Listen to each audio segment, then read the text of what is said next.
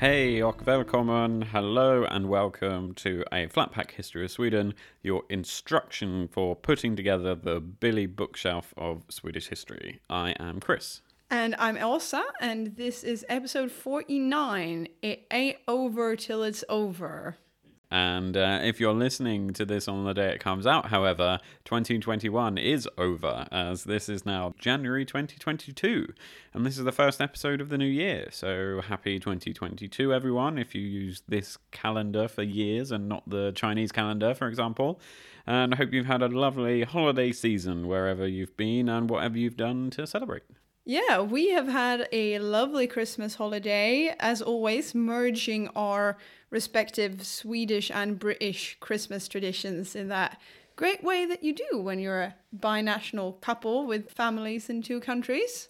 Indeed, but as we've got a lot to fit in this episode, no time to reminisce. No. Uh, we're going to continue our chronological journey through the early 14th century in Sweden and see what happens now that the three fighting royal brothers, King Birger and Dukes Eric and Valdemar, have split up Sweden into three separate countries. Yes, which is so strange to think of that uh, there are now sort of three separate Swedens. We saw in our previous episode how these three brothers just could not get along after their father, King Magnus, had died, and their brotherly feud dragged both Sweden and Norway and Denmark through various alliances into a war that lasted almost a decade. Well, technically, I guess it was like four or five mini wars because Yeah. they kept actually agreeing peace treaties and then fighting again. But yes, but before we resume our journey in the year 1311, let's do our Swedish phrase of the week. And this week, the phrase is "Så ska en slipsten dras." Yeah, slipsten is a word we don't use very often anymore, outside of this phrase perhaps. In English, we call it grindstone. It's a large kind of wheel thing that you use to sharpen knives. And back in the day when knives and blades and scythes were much more of everyday tools, keeping them sharp was obviously a very important thing. Well, I use knives almost every day in the kitchen, cutting onions. Chris said that and he looked at me very menacingly, like, No, I didn't. I use knives every day. Hmm. But we used to have a, uh, a little van that would come down the streets um, where my parents lived, and they would sharpen your knives and your like hedge trimming equipment and uh, things like that. They would come. I think it cost two pounds fifty per knife. They used to come around. Did you grow up in the 1950s? No, would would, would this, this guy come round right after the milkman? no, but we did have a milkman. Yeah. You did grow up in. Did people on your street used to say things like "Hello, governor"? No, they said, "Oh yes, I'm watching the cricket today." Before I get my knife sharpened from the knife sharpening man. Li- One more question. Did a little lady with an umbrella used to come flying down to your road and look after the children? No, no. I can't believe you I can't believe you haven't heard of like the knife sharpening man. So yeah, Oh this was a thing. This was a thing. He used to do scissors as well because yeah, he used to do scissors, big uh, sort of like hedge clipper things, knives, What and need? stuff. Was there a big need in the 1990s? Well, he come round once every, not even the 1990s. Like I last saw him sort of five years ago. I, I love Because it. why chuck away an old knife? No, no, no. I don't, I'm it. not saying this is a bad thing. It just seems like the, like the need for it wasn't there. I think it's amazing when we learn these things about each other live in the podcast. How has this never come? I've been to the house where you grew up, considering your parents still live there. Uh, I've been there loads of time. Mr. Knife Sharpening Man, this Yeah. has never been around or been mentioned. He would put a leaflet through the letterbox and say, I'm coming, we'll be in your street on Monday, the 20th of November. Get your knives ready. yeah. this is so, this is so weird. Yeah, and I like at the start of this episode, we said, This is going to be a long episode. We don't have time for stories, but I had to tell you We, about we- the knife yeah, man. yeah, we can't. Well, we didn't have any of that in scale Skåne. Uh, but back to what this phrase means. So it translates to English as that's how you turn a grindstone. But what does that actually mean? It means to do something well, to do something and achieve the results you wanted. I don't know where the phrase comes from, but I guess if you turned a grindstone well and the knife got sharp, then you did it well and got the results you wanted. So that's the comparison. But anywho, I don't think I've heard this word at all. Um, I guess it goes out of day to day use as time goes by, but this phrase is sort of the one thing that keeps it alive, I guess. Yeah, that's quite interesting. And from that very unrelated note, let's go back in time to 1311, where perhaps these brothers were building lots of uh, grindstones to build up their arms, to rearm these three new They- parts of uh, Sweden. They did have a lot of like spears and stuff that they needed to keep sharp. They did indeed, and that's because these three separate nations are being mm. ruled over by these three brothers. Former King of Sweden, Birger, Duke Eric, and Duke Valdemar, respectively. So, when we go through the next couple of years, we're actually covering events that took place in three different nations, but for simplicity's sake, and spoilers, they don't stay as three separate nations for very long, we'll just refer to it all as Sweden, and especially when uh, it's a bit hard knowing which area is which, isn't it? Yeah, because these different parts don't get new names. They're still referred to as Sweden or more commonly as their respective county or counties. Like Chris said, maybe that's because throughout history there has been no need to give them separate names because they don't stay as separate nations for very long. Yeah, it's not Sweden, the Democratic People's Republic of Sweden, and the Republic of Democratic Peoples of Sweden, or anything like that. No, definitely not. And no democracy. But presumably, because these three nations don't stay separate for too long, that implies that the pause in this epic brotherly feud won't last very long. No, we haven't seen the last uh, of this. These three have another few tricks up their sleeves. But for now, it's 1311 and things are about to kick off at Sweden's eastern border, which remember is now all the way back over in modern day Russia. Uh, we've seen lots of battles to and from here over the years and plenty of fighting with good old bad neighbor Novgorod.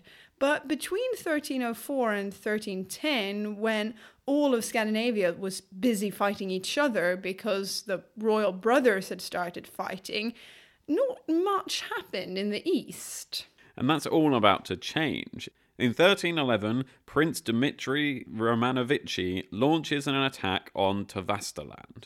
According to the Novgorod Chronicle, this Novgorodian invasion force raided throughout the land where they burned villages, captured people, and destroyed the cattle. A bit unfair singling out the cattle, I guess.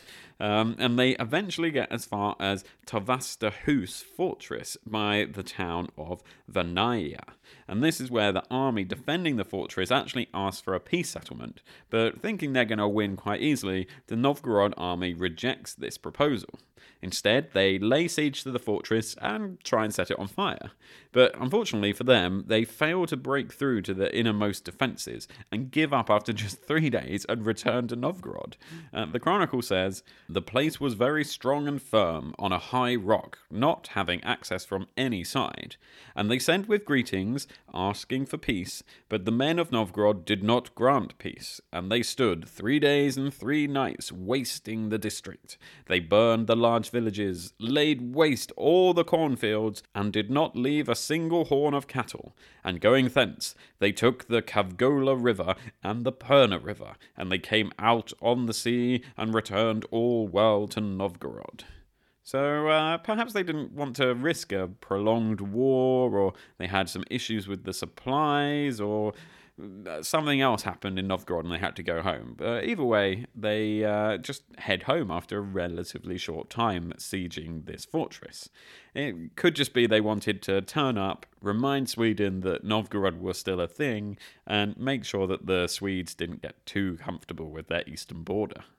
Most of the area that is today Finland had been given to Duke Valdemar after the peace at Helsingborg. It seems like he, with the help of his brother Erik, attempted to get revenge for the attack by creating a naval blockade on the river Neva, which is so vital to Novgorod, but in the end, nothing really comes of it. I guess it is difficult and demands a lot of resources if you want to try and control an entire sea for an extended period of time. Speaking of Erik, he's about to get married. He's been betrothed to the Norwegian princess Ingeborg for many years and had a weird on again, off again alliance situation with her dad, King Håkon, during the years he fought his brother Birger. But Ingeborg is 20 years younger than Erik and was essentially a baby when they got betrothed. Yeah, uh, worth waiting a bit, I guess. Uh, yeah, but by 1312, she has reached the prime marital age of 11, and their wedding is held in Oslo. This is actually a double wedding, as we hinted at a few episodes ago. At the same ceremony as Ingeborg and Erik are getting married, Erik's brother Duke Valdemar is also married, frustratingly to another Norwegian princess called Ingeborg. Let's call her Ingeborg 2 for now. This second Ingeborg is a daughter of Erik II of Norway, the previous king and brother of current Norwegian king Håkon, and so she is a cousin of the first Ingeborg. An only child, Ingeborg II's mother and King Eric of Norway's wife was a Scottish lady called Isabel Bruce. And yes, it is that Bruce. Isabel's sister is the King of Scotland, Robert the Bruce. Wow, what what a quirk of history! I, am loving it. Uh, so this means that through marriage, Duke Valdemar's uncle-in-law is Robert the Bruce, who is right now King of Scotland. He took the throne in 1306, and minor spoilers in Scottish history will remain King of Scotland throughout this episode and all the way up till 1329. This double marriage also means that Erik, by virtue of marriage to the first Ingeborg, does have a right to the Norwegian crown, which, if we judge from what we know of him and his ambitious nature so far, must have been quite something for him. Most importantly, Ingeborg's father, King Håkon, has no sons and consequently no natural male heir. Ingeborg had one older sister called Agnes, but amusingly, King Håkon had forgotten to marry his wife in time before Agnes was conceived. This meant that for political reasons, Ingeborg was seen as the prime heir to the throne as she was born into a legitimate marriage. So any children Erik and Ingeborg have, especially any sons, would be in line to inherit the Norwegian throne we should just mention that uh, it's one of those instances when looking back at history with our ideas and viewpoints of today, you see a real clash with what people were doing back then, and not trying to forgive or make light of the fact in any way, because we assume um, Ingeborg had no real say in the matter, being so young. But it really does bring home how different marriage and, in general, society was uh, back then. Yeah, at, at least marriage for this section of society. This is the first time we've seen such a high profile marriage where there is this very big age difference. But it's certainly not the first time we've seen marriage being used as a way of creating political alliances, especially inter Nordic ones. That has been almost the norm for the last 300 years now for the ruling classes. But moving on from Duke Erik and his underage wife, uh, we have some interesting developments up north in 1313. This year, areas of the counties Hälsingland, Medelpad, and Ångermanland come under the church rule of Uppsala rather than under the rule of Trondheim in Norway. Trondheim, by the way, was called Nidaros back then. This seems to have been voluntary and instigated by the people in the area themselves to change from uh, Norwegian church rule to Uppsala in Sweden. Uh, the Swedish archbishop even travels up north to inspect these newly incorporated area himself. Yeah, and what's interesting about this isn't so much the event itself, but what the records of it show us. It really shows you how little the Swedish authorities knew of what was going on in areas nominally under their control up north. These counties were formerly part of Sweden, but Swedish state control didn't reach there to the extent as it did further down south. You know, it even had Norwegians ruling the church there. And this is the same in areas of northern modern day Finland. The records from this time even show that the authorities didn't know when the people in these areas of Sweden gathered to hold the ting, the, the courts, for example, which shows a pretty major hole in the state knowledge of their own country. Definitely.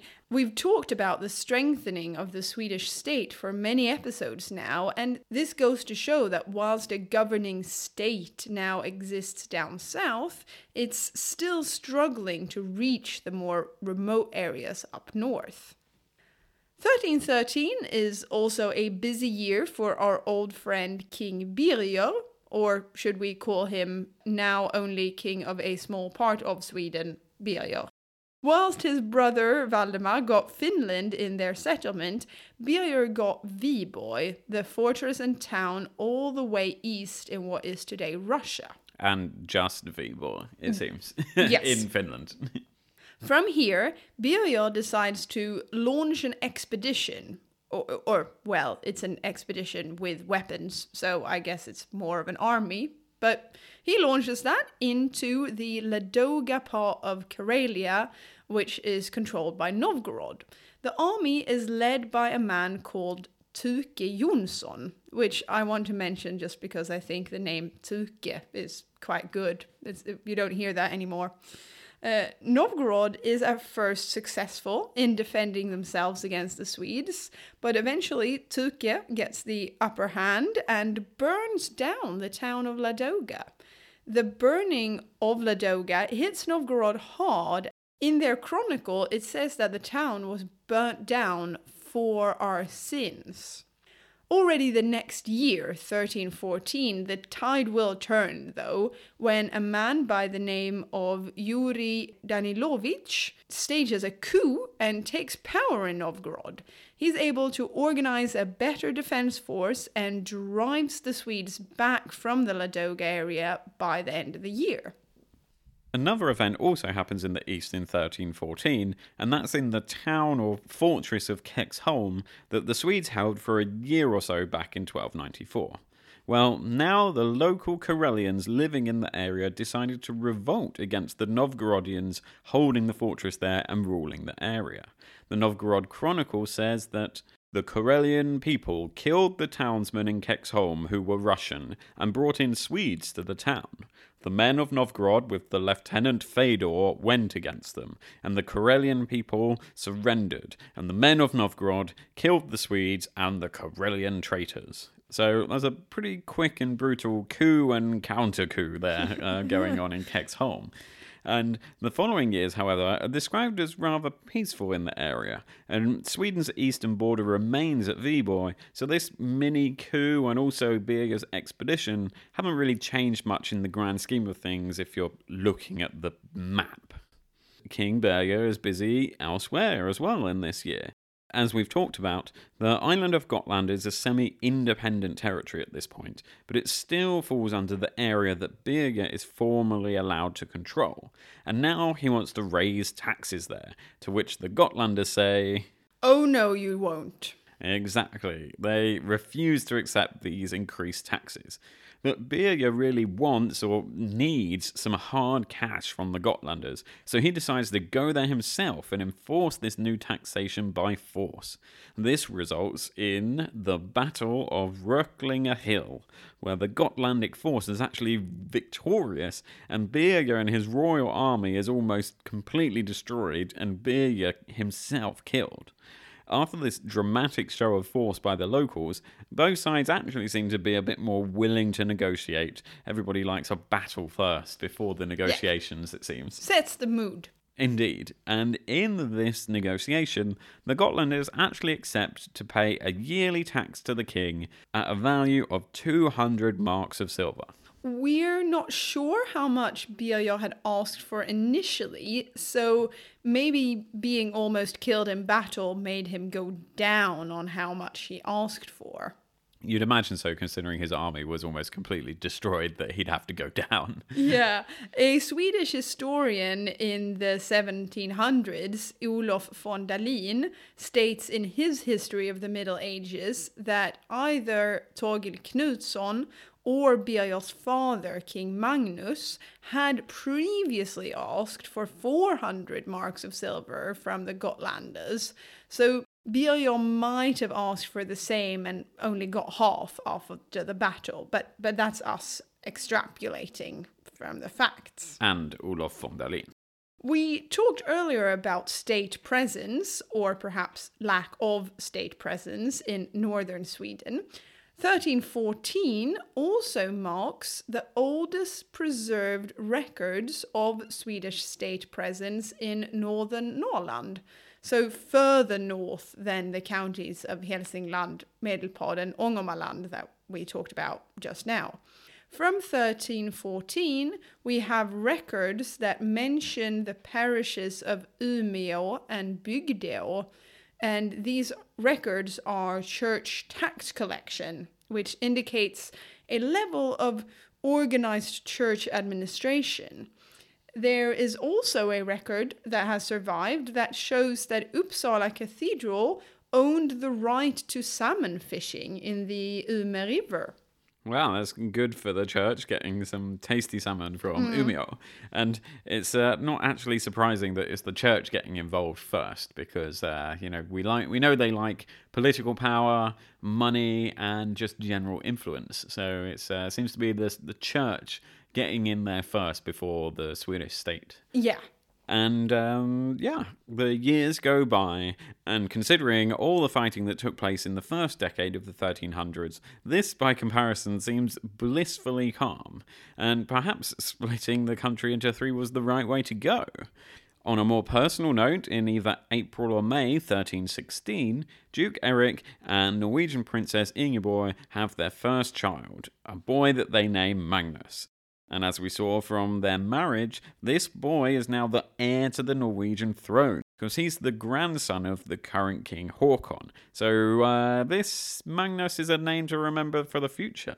And also quickly mentioning it, because this gets a bit confusing later on, Duke Eric's brother and old rival King Birger also has a son called Magnus, but he's actually older. He was actually born in 1300, so he's a teenager now that his cousin and namesake Magnus is born in 1316. I mean, man, these people need to think about new names.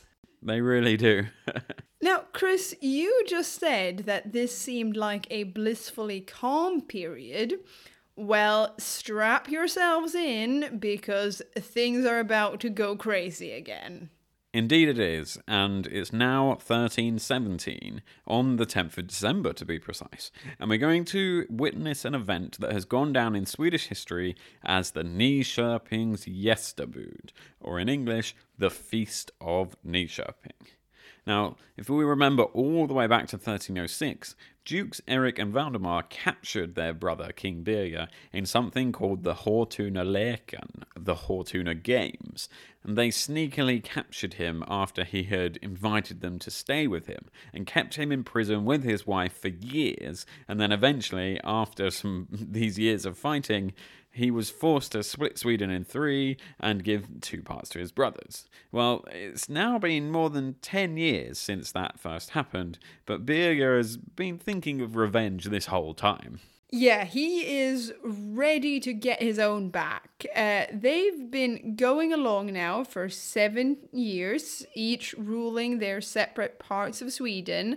But Birger has not forgotten that he was once king of all of Sweden, and that's what he wants to be again. And so now the game is back on. It's time for Medieval Sweden's Royal Brotherly Feud, Part 2 Revenge is a Dish Best Served Drunk. Chris, do you want to go through what actually happens? Yes, so as we said, it's the 10th of December, and Birger has invited his brothers to his castle, Nyköpingshus. Ironically, the same place where they had kept him imprisoned for those two years where he was a prisoner. And they've been invited to have an early Christmas celebration. Duke Eric is initially quite hesitant, because after all, these brothers haven't exactly been on Christmas celebrating terms before, but eventually both him and Valdemar agree to come. Um, unfortunately, they should have been listening to the Life of Caesar podcast, which where they say on many occasions, "Never go to a party in your honor." Yeah, I mean, I, how stupid is Eric and Valdemar? that, ooh, our brother that we've hated forever and that we've fought so much with wants to invite us over for a Christmas party. Isn't that nice? What's the worst thing that can happen? Well, we'll see what's the worst that can happen because once they've arrived, Birger says that unfortunately, uh, I haven't done very good counting or preparing for this party, so there's not enough room for all of your bodyguards to stay inside the castle. Because, of course, uh, Eric and Valdemar, as leaders of their own little countries, are bringing an entourage of guards, soldiers, servants, slaves, and whatnot. They don't travel lightly. But anyway, somehow Birger manages to convince his brothers that their entourage can have uh, much nicer quarters down in the town. Maybe he'd book some last minute Airbnbs or something like that. We don't really know where he got them from, but presumably, you know, there's there's small villages around Nyköpingshus castle at this time. But it would be nice if the brothers could just have some time to themselves in the castle without having to worry about advisors, protocols, taking minutes, and making it all formal and all that nonsense.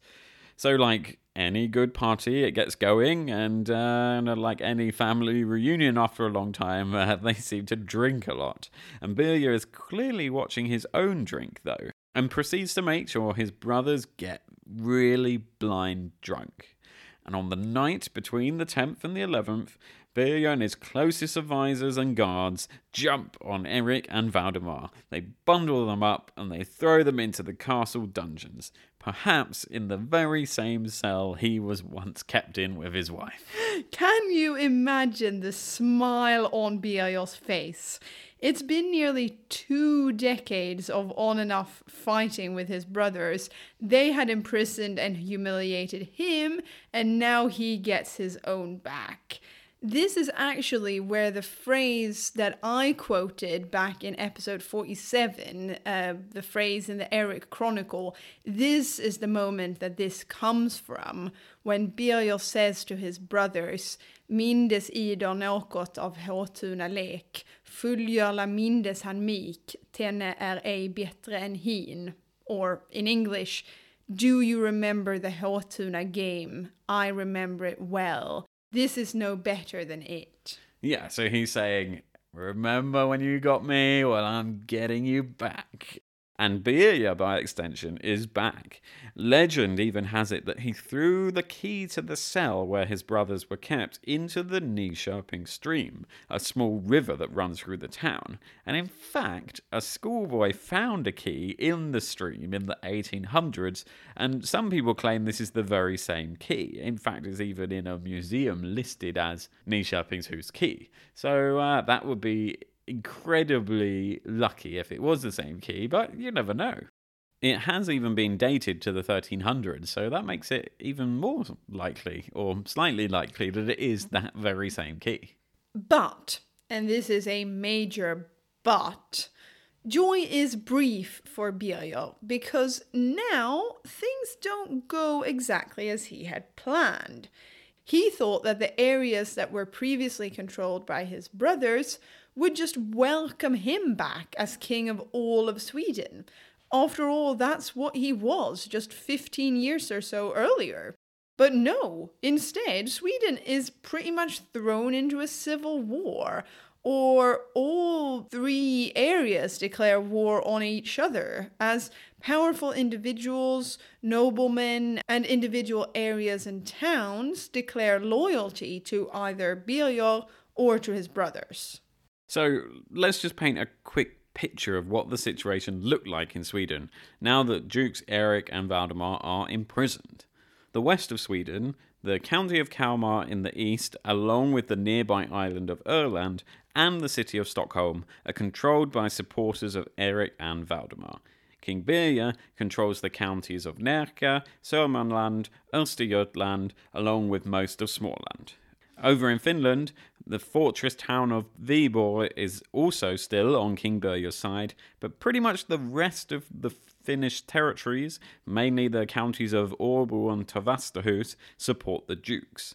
And as we said, state control up in the north is still so weak that these areas aren't really actively involved. There aren't noblemen there with huge armies that can um, declare their support for either side, so they're sort of neutral by necessity, I guess. And also, uh, not to be forgotten, Gotland asserts their independence again, but state that they sort of support the Dukes if they had to support anyone. Probably because they're getting back at Birger for those taxes and that battle that they had to fight a few years ago. But crucially, of course, Birger is proclaiming himself king of a united Sweden once again, and he's going to fight for it. After having imprisoned his brothers and in his attempt to firmly take back control of Sweden, Birger heads to Stockholm. He demands the city open its gates uh, for their rightful king and his men, but the commander of the city, a man called Ingvald Estridsson, he refuses. Instead, fighting ensues just outside the city wall, at the Battle of Norrmalm in December 1317, Birger's army is defeated. At the same time, the people of Stockholm quickly work to improve the city's defenses, showing to Birger that they would rather fight him than accept him as king. The Battle of Norrmalm sounds like something that could happen today there was a riot. It's yeah. what the newspapers would call it because Norrmalm is still a very important area of Stockholm. Yeah, and whereas it was then outside of the city walls, today it's very much where the city centre is. Yes. In February 1318, things take a turn for the worst. Well, at least for Eric and Valdemar themselves, because they die. Yeah, that is taking a turn for the worse, really. Especially considering they starved to death. We don't know exactly when they die, but in perhaps the way things can only happen in the 1300s, their deaths are kept secret until the summer of 1318. But it doesn't really help King Birger in the short term anyway. As we've seen, the dukes have strong support in many areas of Sweden, but perhaps even more crucially, even after their death, their cause continues to be supported by several powerful individuals in Sweden, and these people see Birger as a usurper. Historians such as Bengt Liljegren and Ulf Sundberg have pointed out that Birger misjudged the strength of his opponents quite significantly. And remember, Duke Erik is survived by his son, who these supporters also support, despite him being just a few years old. Yeah, Birger clearly thought that if his two brothers were killed, everyone else would just reluctantly say, okay, well, there's just Birger left. Let's just let him be king. Whereas the feelings were clearly quite strong against him. And three examples of key individuals who take up arms against Birger at this point, or at the very least are very vocal in their opposition, are the lawman of Upland, ironically and frustratingly a namesake of Birger called Birger Magnusson, the king's exact same name, and two powerful knights, Karl Elinason of Kalmar and everyone's favourite, Mats Kjetilsson, who we talked about back in episode 46 when he was off being a hero leading Swedish troops in battles against Novgorod, whilst Marsk Torgil Knutsson was in charge of Birger's Regency Council. So this Matt Kjetilsson has been around for a long time as an experienced knight, military commander, and also statesman. And most importantly, he really knows how to command troops in battle and can rally men to support his cause. This really goes to show the strength and the quality, so to say, of the opposition that is mounted against Birger. Additionally, it's not just good commanders that stand up to fight Birger, but because of the timing of when the news about what Birger has done reaches the people, there are a lot of markets going on where people gather and trade, and these make for excellent recruitment stations. People who ordinarily live out on their separate farms are now gathered in spring and summer at these markets uh, in villages and towns, and they can all be told the news about what horrible Birger has done and be asked to join the fight against him. By spring the following year, several armies have been gathered and head to Nyköping, where Birger is based.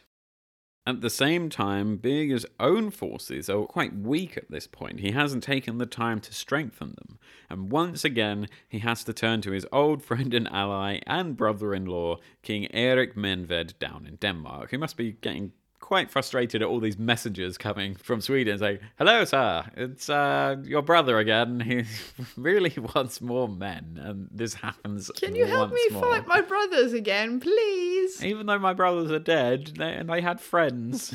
Birger really is the friend you don't want. He is, really. And this time, Danish help comes at a price because yeah, King Eric is probably sick of constantly having to come to his brother-in-law's rescue.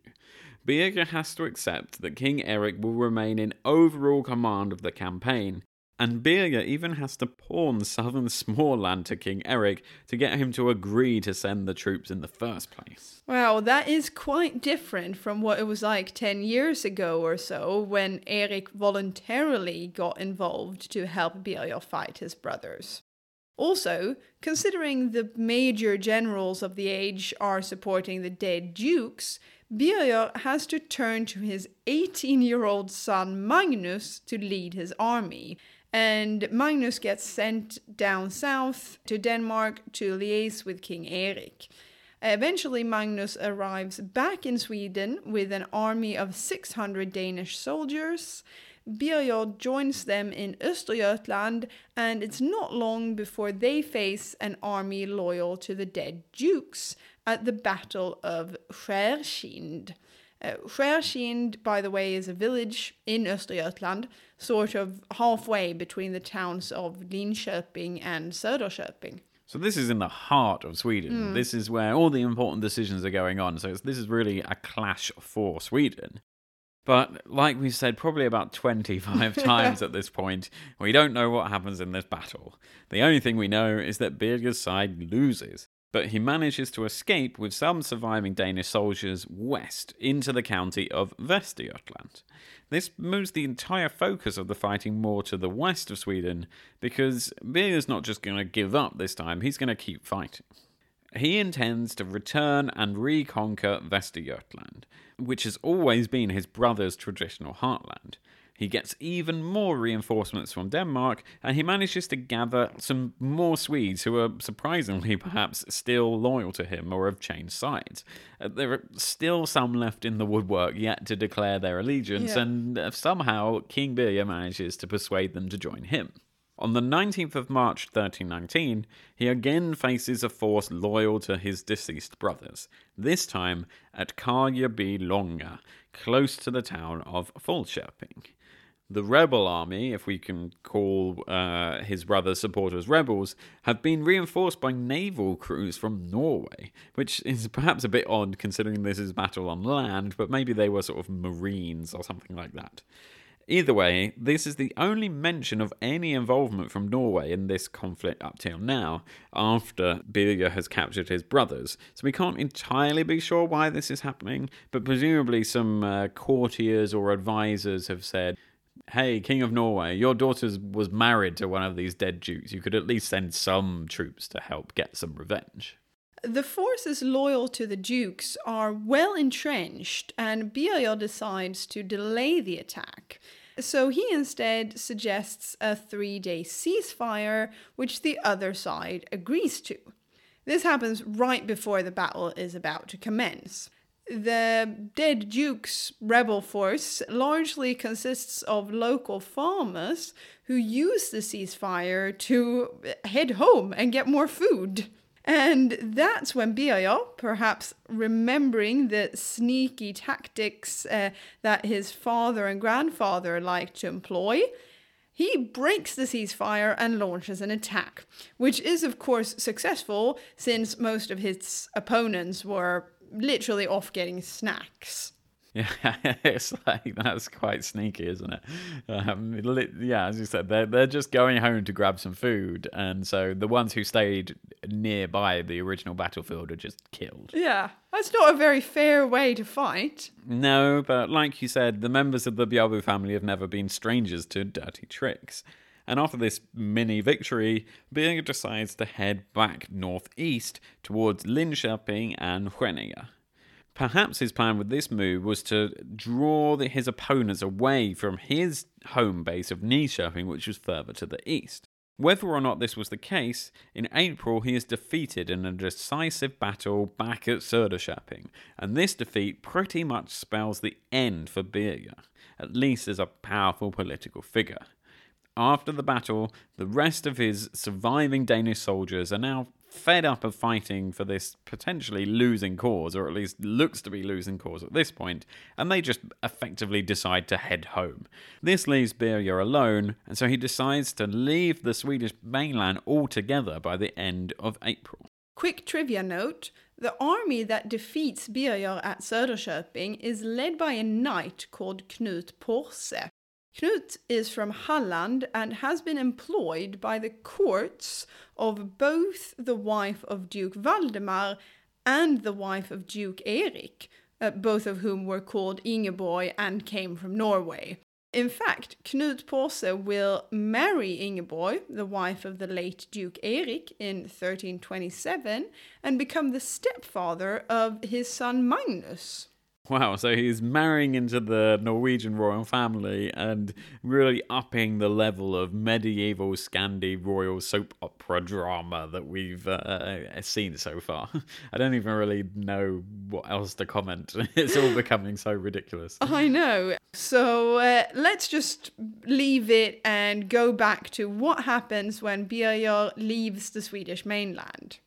Well, he doesn't entirely leave the Swedish mainland politically, because he leaves his son Magnus at Stegeborg Fortress to hold out and continue fighting from there. It's one last ditch effort to keep at least one tiny foothold on Swedish soil. Stegeborg Fortress is a strategic castle in Östergötland and something worth keeping hold of if they can, so it's, it's, it's worth a shot. Whilst he's been outclassed on the battlefield, Birger hasn't given up all hope just yet. So when he leaves mainland Sweden, he heads to Gotland, despite the uh, troubles he's faced there previously, and from there he tries to gather two expeditions to go help his son Magnus. Unfortunately for Birger, both of these expeditions fail to get Magnus and his men out of the sticky situation they found themselves in at Stegeborg. A Danish naval force that also tries to mount a rescue operation similarly fails. In that Danish operation, Birger's main surviving supporter, a man called Johan von Brunkow, is captured and executed. So he's really got nobody left, because according to the Eric Chronicle, it was von Brunkow who helped Birger launch the Feast of Nyköping and was the main knight who physically captured his brothers Eric and Valdemar and dumped them in their prison cell. The situation is indeed looking more and more dire for Birger. Now that they have control of all of the Swedish mainland except for Stegeborg Fortress, the group of powerful men who had originally gathered in support of Dukes Erik and Valdemar trying to bring some order to the country by electing the knight Mats Kjetilsson Drots and Foreman Foreman, I think, is an interesting title, by the way. It sounds a bit like he's in charge of a factory or something. But yes, essentially, they make Ketilsson their spokesperson and top decision maker.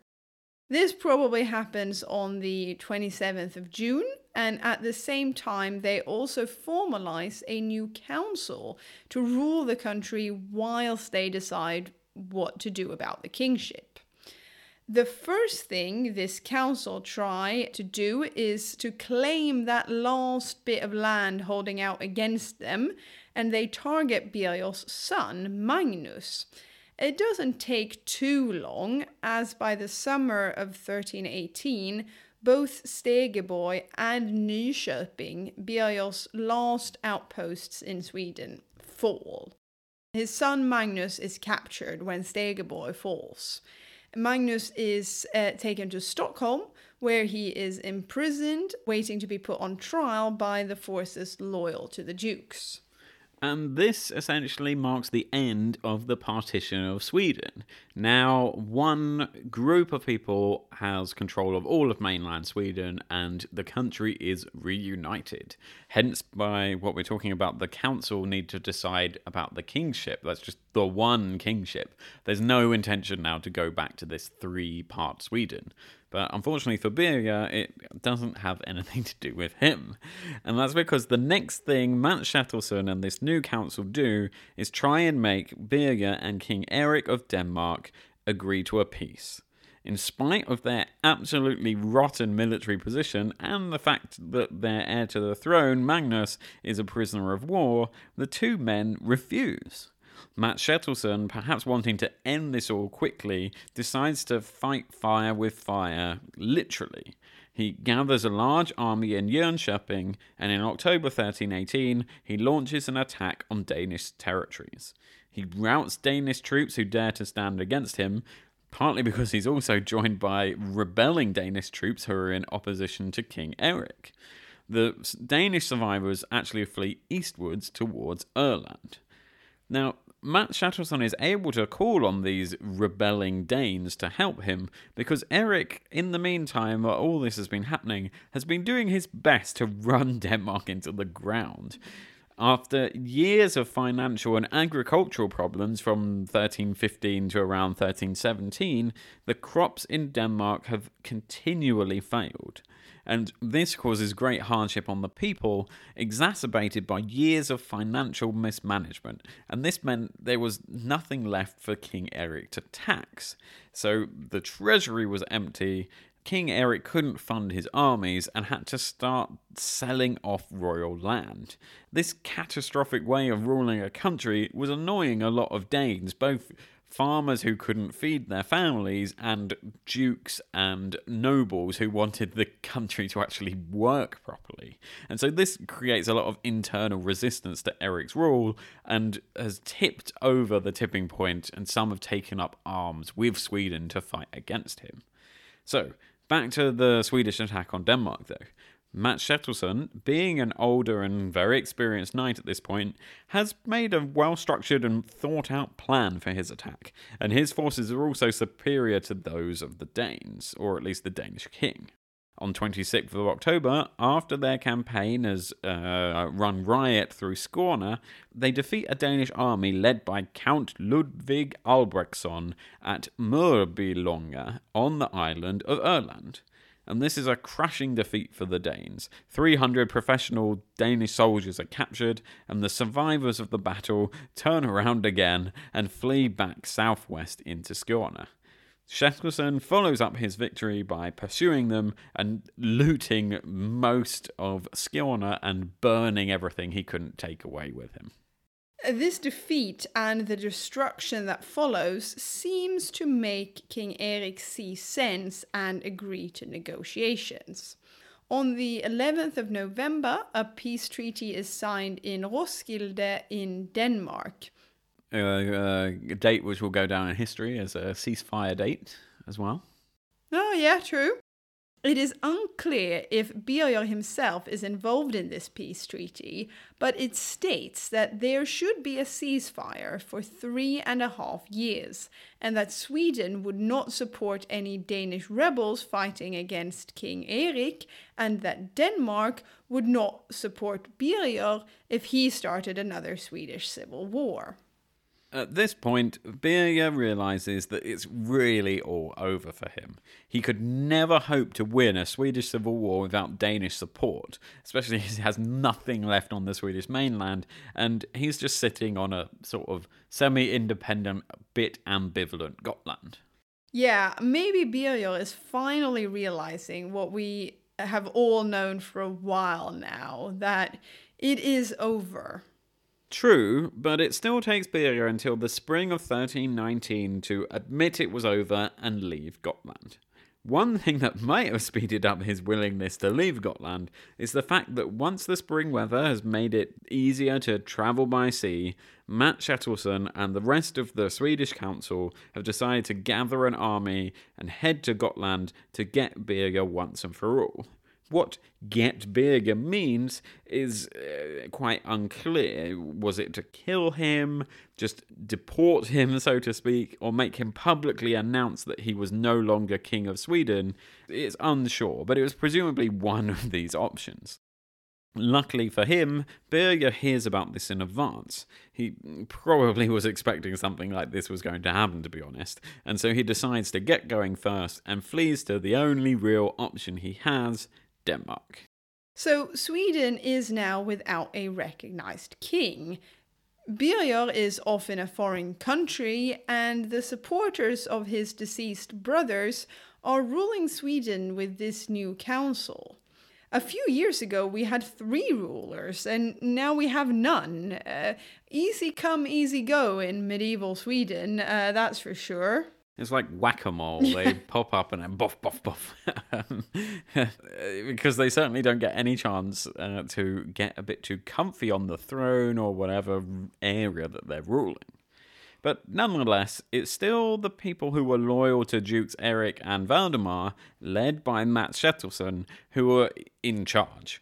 And they decide that now the throne is officially empty and Birger is gone, it's time to elect a new proper king to unite the country formally, but also one, crucially, that they can influence. Ideally, looking at an identikit, flat packed Swedish king from the 1300s, they'd like someone within the Bjälbo family line, because that brings with them legitimacy and a bit of alliances and some international prestige, especially when negotiating with foreign powers like the German traders, but also someone they could influence. And so they look around, doesn't take them very long, because they see that who else is better for the job than deceased Duke Eric's three year old son, Magnus. Because, uh, to be honest, no one else is around. They look in the pool of candidates that is one, and they pick that one child. Oh, yay! Another child king. How many of these have we had now? We've had a few.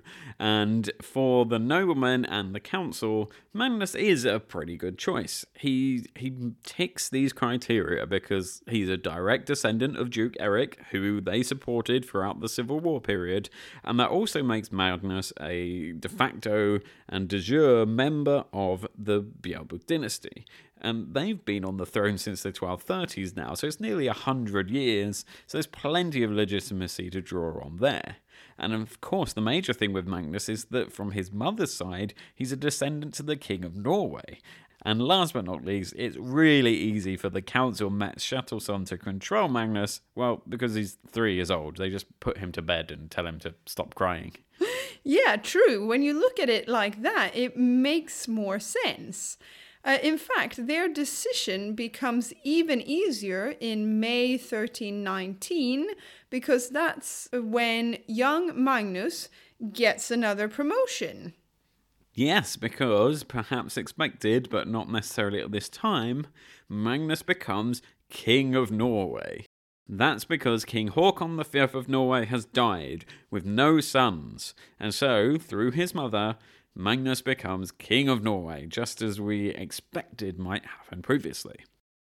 Just two months to the day later, Little Magnus is officially elected King of Sweden at a ceremony at Mora on the 8th of July 1319. As a consequence, Sweden and Norway is now, for the first but not last time in history, united under personal union rule. Sweden and Norway has the same king. Hei, hei, Noreg. Det er kjempehyggelig å ha dere med. Yes, always good to get together with Norway. And as if that wasn't enough, this is a bit of a Rex fact, as the Rex Factor podcast would call it. Little Magnus is now ruling, or, well, a council is ruling on his behalf for now, but he's ruling the largest kingdom in Europe if we go by size of land. The now joint kingdom of Norway and Sweden also comes with what is modern day Finland, Iceland, and Greenland. It's like you see packets on TV. It's like also includes. yeah, you get all this, uh, all these places for free. And that's because Norway has been in charge of Iceland and Greenland for a while at this point. And in fact, Norway also came with Shetland and the Orkney Islands and also the Faroe Islands because they were all part of Norwegian control for centuries up until this point. So they've even got part of Scotland. This is pretty extraordinary. From the mid Atlantic to the western parts of modern day Russia, all of it is now Sweden, or well, Sweden Norway. But little Eric can't get too excited, if he even considers that, considering he's three, because the council makes full use of the fact that they have a new and very young king on the throne and writes the Frihetsbrev, literally letter of freedom. This letter states that the king is not above the law. It also states the privileges the members of the council enjoy and forbids the king to, on his own accord, institute new taxes. So they're taking this opportunity to consolidate their own power uh, before they start even thinking of serving the new and very young king. We'll have many reasons to return to King Magnus and the new Norwegian Swedish kingdom in future episodes, but this has already been a very jam packed episode, so we should definitely start rounding it off now. I think you're right. Uh, just before we go, we should finish the story of the lives of two of our main characters in recent episodes because, well, they literally finish around now. King Erik Menved, the Danish king who has so often had to come to his ally and brother in law Birger's rescue over the years, well, he dies on the 13th of November 1319, aged 45. Perhaps wise from all the fighting with Denmark over the last decades, the Swedish Regency Council quickly signs a non hostility agreement with his younger brother and successor, Christopher II. This Christopher actually ascends the throne because of a terrible accident involving his brother Eric's wife and King Birger and the Duke's sister, Ingeborg. First of all, the couple seem to have been horrendously unlucky, having eight sons who died as very young children, as well as six miscarriages. In 1318, the royal couple finally did have a son who lived, and this caused great celebration in Denmark and led to some sort of public display of the child. However, when Ingeborg, traveling in a carriage, tried to show off the child to the enthusiastic crowd, the carriage tipped over and Ingeborg dropped her son, who fell to the ground, broke his neck, and died. Which is just considering everything that had happened to them before, and it's just awful. Yeah, it's hard to imagine the pain the couple would have felt at that moment. But yes, this happens a year before King Eric dies, so there's no time to have a further heir who will take the throne, and so the Kingdom of Denmark passes to Eric's brother Christopher to become King of Denmark. Soon after, in 1320, the Regency Council execute the other Magnus of the story, King Birger's son. He had been in prison for two years since his capture at Stegeborg Castle, and now he is removed from the picture entirely. This means that ex King Birger is all alone. He's in Denmark, his new brother in law king is on the throne, but in absolutely no mood to take on a united Sweden Norway, and so offers no help at all to the pitiful ex Swedish king. And just one year later, on the 31st of May 1321, Birger dies in exile in Denmark. He's only around 40, maybe 41 years old at this point, but his Danish friends honour him with a burial in the Royal Burial Church in Ringsted, where you can still go and see his tomb to this very day. Now, to summarise his life in a pitch for a Hollywood film, Birger, the man who was first king of Sweden, then imprisoned with his wife by his brothers, then fought them for years and dragged all of Scandinavia into war. Uh, he then got to be king only of a small bit of Sweden, but plotted revenge, imprisoned and killed his two brothers before thinking he could be king of a united Sweden once again, only for his brother's supporters to rally against him and kick him out of the country and execute his son before he died in Denmark. All before he reached what we would now call middle age. I mean, what a life for our one and only king called Birger. Absolutely, is pretty action packed.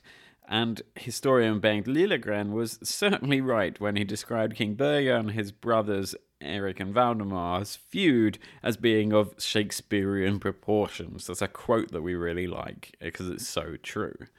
The last three decades of Swedish history has been nothing short of mad in terms of politics and rulers. But now these three brothers are gone, and it's the end of an era. Gone is the fighting trio of brothers in Sweden, and gone is King Eric of Denmark and also King Håkon of Norway, who supported either side. Like we said, we'll come back to young King Magnus of uh, Sweden, Norway, and everything else that happened during his reign later on.